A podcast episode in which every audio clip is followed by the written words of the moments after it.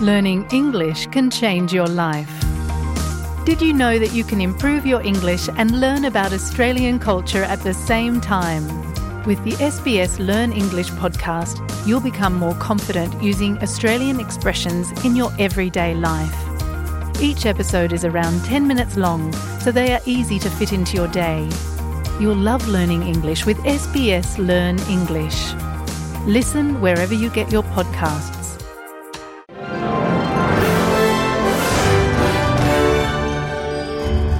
Welcome to SBS News in Easy English. I'm Katrina Sterrett.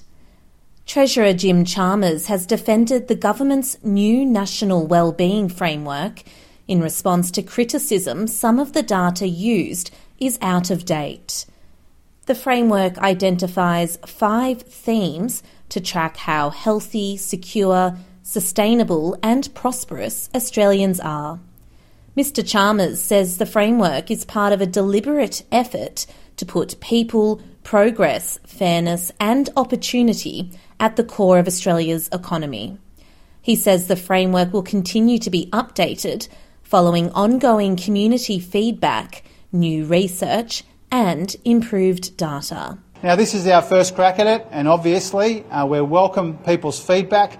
Uh, we want to refine and align uh, this framework as we go forward, but this is a really important start today. Supporters of the family of Indigenous teenager Mark Haines say they hope a million dollar reward offered for information into his death will finally bring them answers. Greens MP and spokesperson for First Nations Justice, Sue Higginson, says the initial investigation was a failure and was based on false and racist assumptions. She says the increased reward is a significant step towards achieving justice. This is um, symbolic and it is also an enormous sign that we are on the doorsteps of justice. The increase in the reward um, is significant. It is now a million dollars. The police clearly see this as a important, necessary and substantial step. Mr Haines was found dead more than 35 years ago on train tracks in rural New South Wales, and police at the time concluded Mr Haines laid on the tracks either deliberately or in a dazed state. A new inquest was announced earlier this year in response to new evidence and will begin in April 2024. New Zealand police are promising a thorough review into Auckland shooter Matu Reid's circumstances after he killed two men and injured 10 people in a construction worksite attack. Both police and the government have promised an investigation into whether there were any leading indicators Reid was likely to escalate his criminality. The pledge follows reports in the New Zealand Herald that the gunman had been sacked from the site the day before the shooting and that he had been the subject of a home detention order for domestic violence offences.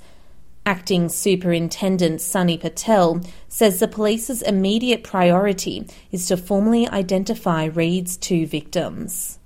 The United Nations has launched a new policy brief to promote peace and security.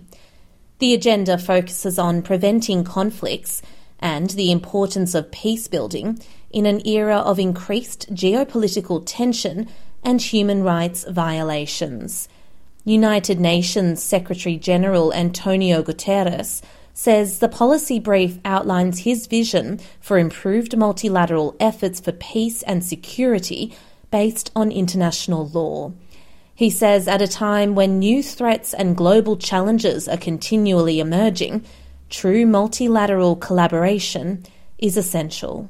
The policy brief on the new agenda for peace outlines an extensive and ambitious set of recommendations that recognize the interlinked nature of many of these challenges. It is framed around the core principles of trust, solidarity, and universality that are foundational to the Charter and to a stable world. This is SBS News in Easy English.